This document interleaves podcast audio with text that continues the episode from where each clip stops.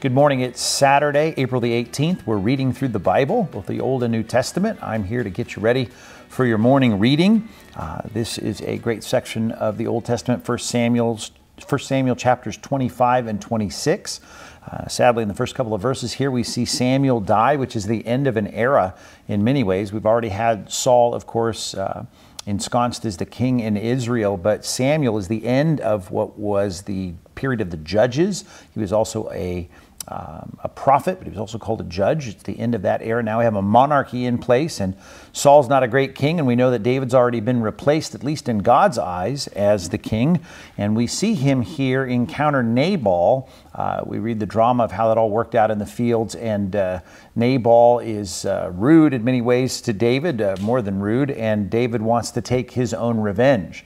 And Abigail, the beautiful wife, the wise and prudent wife of Nabal, uh, knows her husband is bad news and uh, runs interference here, and basically uh, is the persuasion David needs to restrain his anger and his, uh, his thirst for revenge. And we learn so much here about restraint, and David needed that. Matter of fact, we get into in chapter 26 another example of his need for restraint and his exercise of restraint. After that whole situation with Nabal, which God deals with in a swift way, and uh, we can read all about that in chapter 25. Chapter 26, David has another opportunity to kill Saul, and he does not. He knows that God has put him in that position, uh, Saul, that is, as king. And even though he may have been anointed as king, he was going to let God deal with the timing of the transition.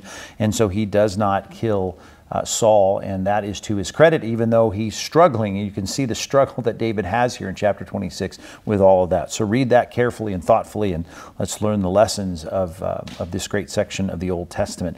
In the New Testament, we have a powerful, powerful story that Jesus tells.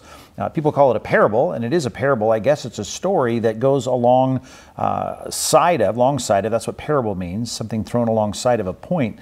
But this is the only parable that Jesus gives us actual proper names for the figures Lazarus and uh, the rich man. Lazarus is the one who is obviously the hero of this story. Though he was a poor man with every disadvantage in life, he dies trusting in God for salvation and he ends up in a place of comfort after his life is over here. Uh, conscious awareness after his death. And uh, the rich man who passed him by every day and did nothing, uh, had no compassion for him to help him, uh, he ends up in a place of torment. And the story, of course, is the rich man knowing he's missed his opportunity, but wanting desperately for his brothers not to come to this place of judgment. And uh, the interesting response of Abraham and, and, and to him and Lazarus is listen, they've got Moses and the prophets. In other words, we have the writings of the, of the scripture, the Old Testament in this case.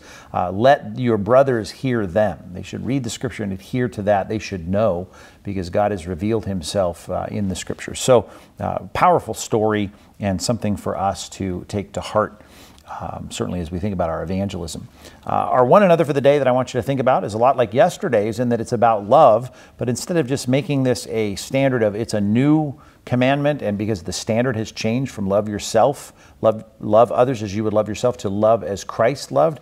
In this text, I want to take you to 1 Thessalonians chapter 3, verse 12, uh, where it talks about love, and it's another command to love one another, but it says, uh, May the Lord make you to increase and abound in love for one another uh, and for all as we do for you.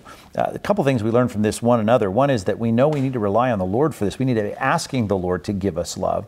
Uh, part of my prayer list, I want to pray through uh, the fruit of the Spirit and ask that God would, through the Spirit, make these things happen in my life. And the first thing on the list, of course, the fruit of the Spirit is love. And so we need to be praying for this. We need to be asking God for this. And as Paul confesses in 1 Thessalonians 3:12, is this is something that the Lord can multiply, can increase, can increase and abound in your life. And I like the way it says, not only for one another, which has been our focus, how we love the other Christians in the body of Christ. Listen to this phrase, and for all.